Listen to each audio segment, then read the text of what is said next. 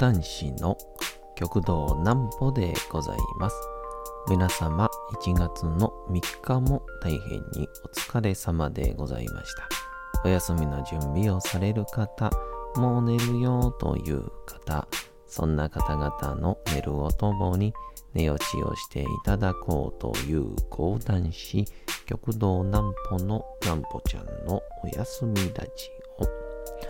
このラジオは毎週月曜日から金曜日の21時から音声アプリサウンドクラウド、Spotify、Amazon Music、Podcast にて配信をされております。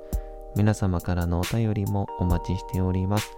お便りは極道南歩公式ホームページのおやすみラジオ特設ページから送ることができます。内容は何でも結構です。ねえねえ聞いてよなんぽちゃんから始まる皆様の日々の出来事や思っていることなどを送ってください。ご希望の方にはなんぽちゃんグッズプレゼントいたしますので、住所、お名前、お忘れなくと。えー、いうことで、明けましておめでとうございます。ですね。えー、なんかとうとう、新年も明けてしまいまして、2022年なんですけど、えー1月1日、実家に帰って、えー1月2日は、えー楽しい楽しい、阪神百貨店での、えイベントだったんですけども、今年は、あ人生30年目にしての、一番いい年末年始を過ごせた気がしますね。えええーその詳細はまた後ほど。なんぽちゃんの明日は何の日？さて、明日が1月の4日でございますか。えー、もう4日ですね、明日で。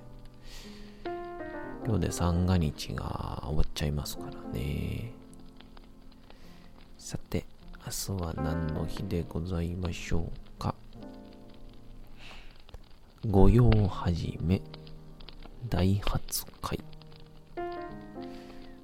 1873年から観光庁では12月29日から1月3日までは休暇することが法律で定められており年末年始の休みが明けて例年1月4日からその年最初の仕事が始まります。御用というのは用用事などの敬った表現。宮中官庁や江戸時代の幕府藩の仕事。犯人を捕らえること。御用だっていうですねなどの意味があり御用始めは仕事の意味で使われております。また観光庁だけでなく多くの民間企業でも1月4日を仕事始めの日としておりますが近年では雇用形態の多様性から元日営業も増えるなど様々な働き方があり仕事始めや仕事納めは日付など関係なくなってきており意識も薄れてきている傾向がありますということでございますがあのー僕も結構吉本の芸人の時はそうですね。だいたい31日に年越しライブみたいなね。カウントダウンイベントみたいなのが若手の劇場でありまして。で思いのほかお客さん来るんすよね。年末って。うん。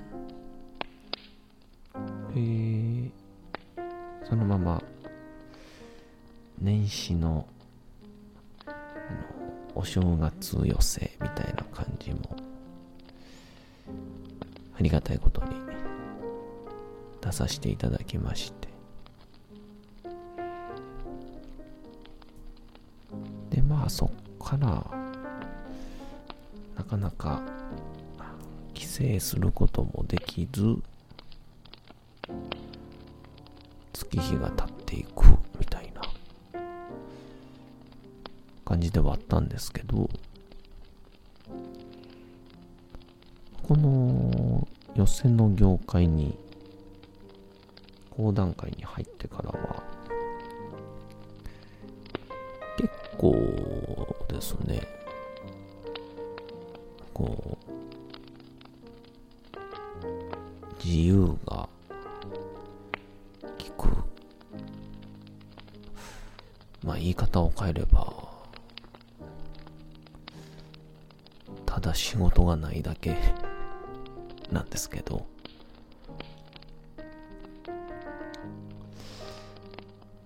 まあ、結構不思議なもので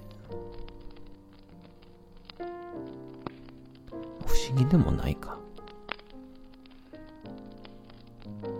あの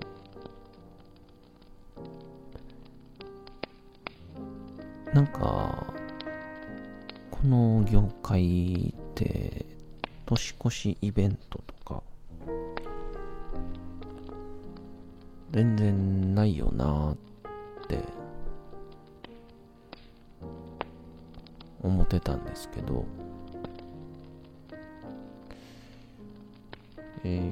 最近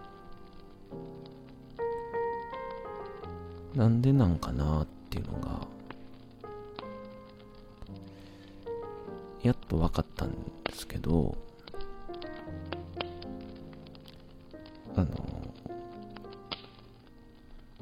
ただただ年越しの時間以降起きてないっていうですね。誰も、えー、なんであのー、まあ、YouTube 生配信やとか、えー、そういうので結構やったりもするんですけど。まあ、千鳥亭とか、こう南陵先生がやってはるんちゃいますかね。あのー、やっぱり、50代が限界みたいですね。うん。まあ、多分その、テレビは見てるのかもしれないんですけど、おそらくスマホにおいては YouTube の Google アカウントが取れないっていうところが一番の難しいところと言いましょうか。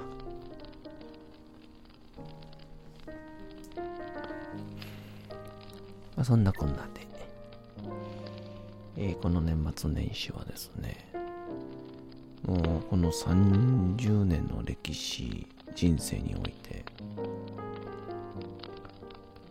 一番のベストを叩き出したんじゃないかなと思ってまして、で、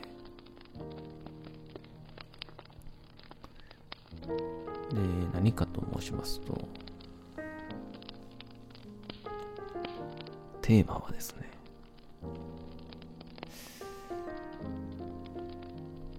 何もしないっていう、あのー、何もしないっていう。状況をですね、皆さん、あのー、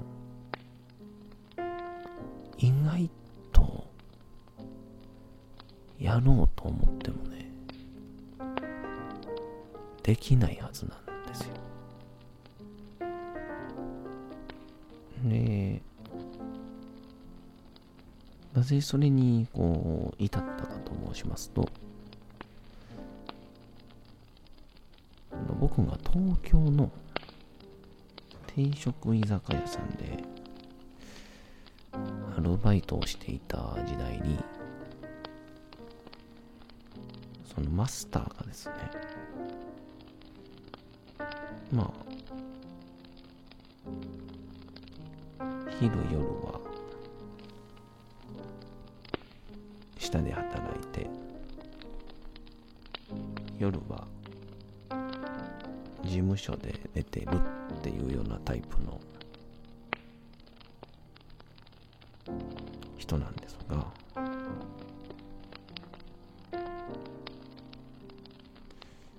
このマスターがも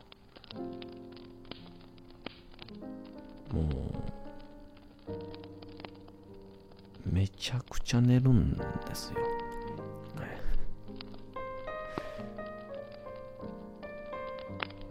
でそれに合わせてなのか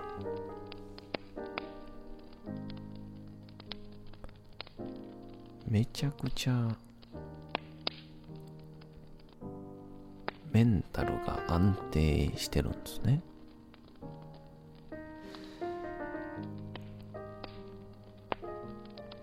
怒らない。泣かない。逆を言うと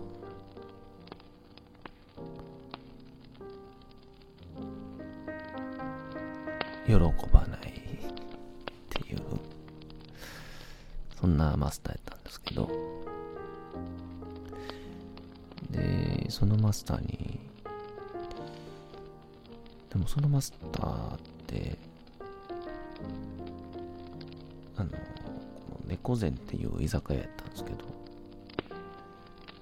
個人営業で24時間やってるっていう居酒屋で、なんでかっていうと、こう、僕みたいなやつとか、あとは、役者さんみたいな人とかが、こう突然なかなか仕事が増えたり減ったり昼働ける時もあれば夜しか働けないとか。そうやってバラバラな状態の職場が多いのでそういう子たちが24時間いつでも働けるようにっていうのと、あとは、突然、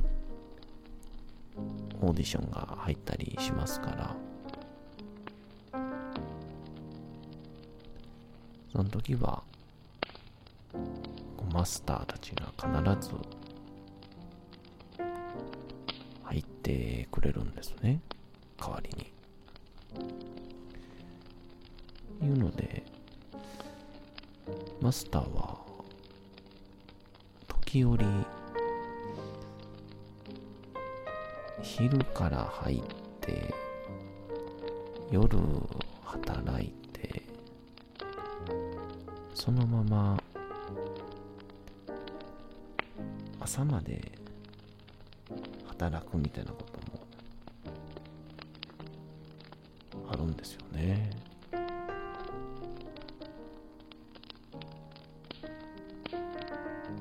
まあ、そんなマスターですので、マスター、体疲れないんですか？とか、病気にならないんですか？とか言うんですけど、そのために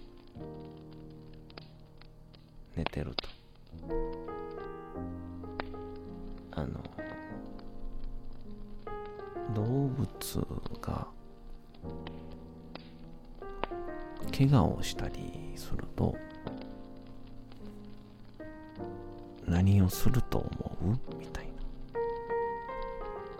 ことを言うてあって、まあ、犬とか猫とかそういう人たちは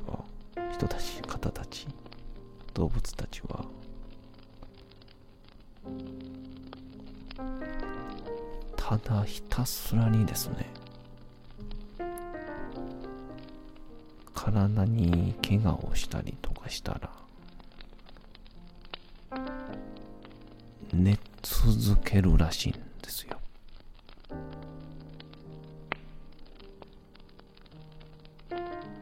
で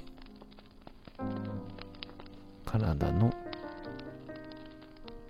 治癒を一定アしてまた動き出すっていう。そういうような形らしくてって。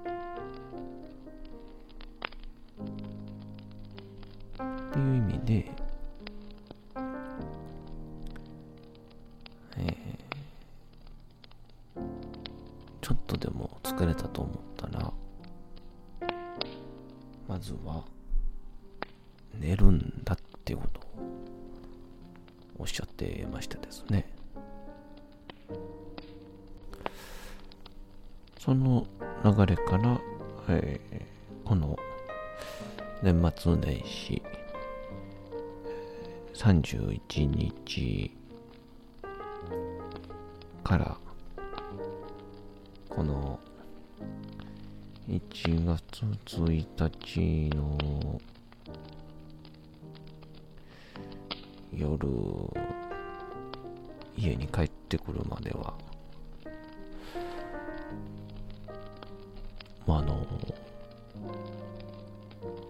本能のままに動くというテーマで、え、過ごしましてですね。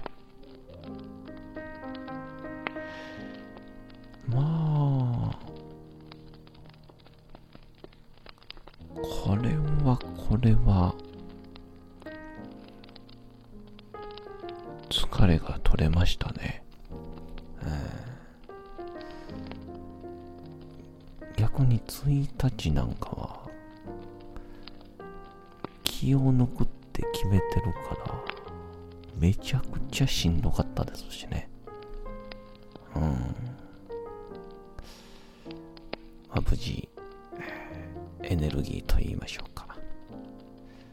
力もしっかりと回復いたしましたんで、1月3日24時までは、あともうちょっとゆっくりしたいと思います。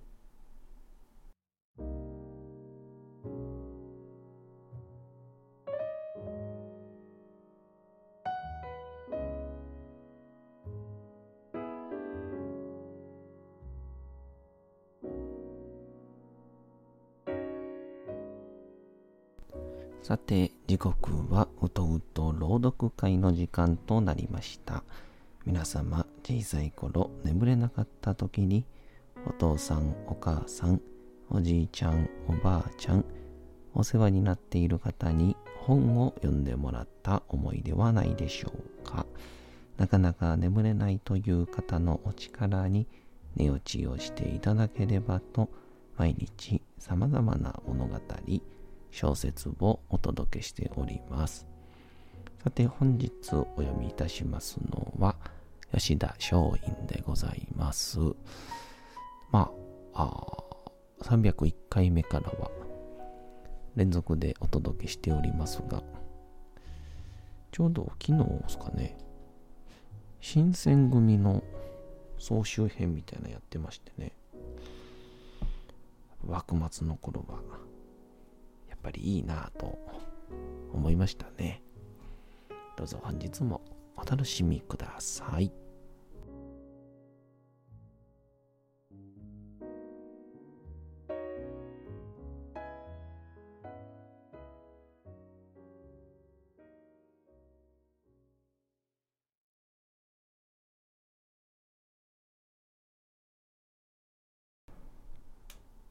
小説吉田松陰道門冬治予想していた通りの回答だった。松陰は首を横に振った。日本の事情はあなたもすでにご存知のはずです。私たちが今夜ここへ来たのは国禁を犯した行為です。このまま戻れば、我々は罰せられ、首を切られます。したがって、帰れないのです。そんなことはない。君たちは、ここへ誰にも知られずにやってきたのだから、また誰にも知られずに戻ることが可能だ。まだ夜は明けていない。大体のことは、下田奉行所の黒川貨幣殿は知っているのか？もし黒川さんが知っているとすれば、君たちをアメリカへ連れて行くことができるかもしれない。この言葉を聞くと、松陰はパッと目を輝かせた。そこで踏み込んだ。今のお話が本当なら、こちらから黒川さんに話してもらえませんか？それはできない。黒川さんに無断で君たちをアメリカの軍艦に乗せたと分かれば、黒川さんは気分を悪くするだろう。今までの友好的な交渉も全部ダメになる。とにかく帰りなさい。吉田松陰はここで初めてこの企ては失敗したと誘った。そうなると、さっき船から離れて流れていってしまった船のことが気になる。もしあの船が陸地について役人の目に留まったら、中に置いてきた品物によって密航の事実がバレてしまう。もっと心配なことがあった。それは荷物の中には死の佐久間正山が送ってくれた詩があることだ。詩は、吉田君の葬儀を祝すというもので、松陰の密航を先導するような文句が連ねられていた。あれが見つかると、佐久間正山も罪に問われてしまう。松陰は憂鬱になってきた。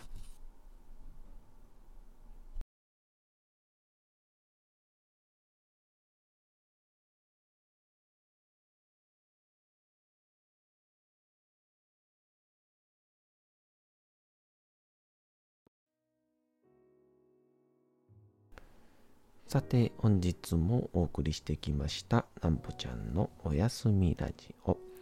というわけでございまして、1月の3日も大変にお疲れ様でございました。明日も皆さん、街のどこかでともどもに頑張って、夜にまたお会いをいたしましょう。なんぽちゃんのおやすみラジオでございました。それでは皆さん、おやすみなさい。すやすやすやーん。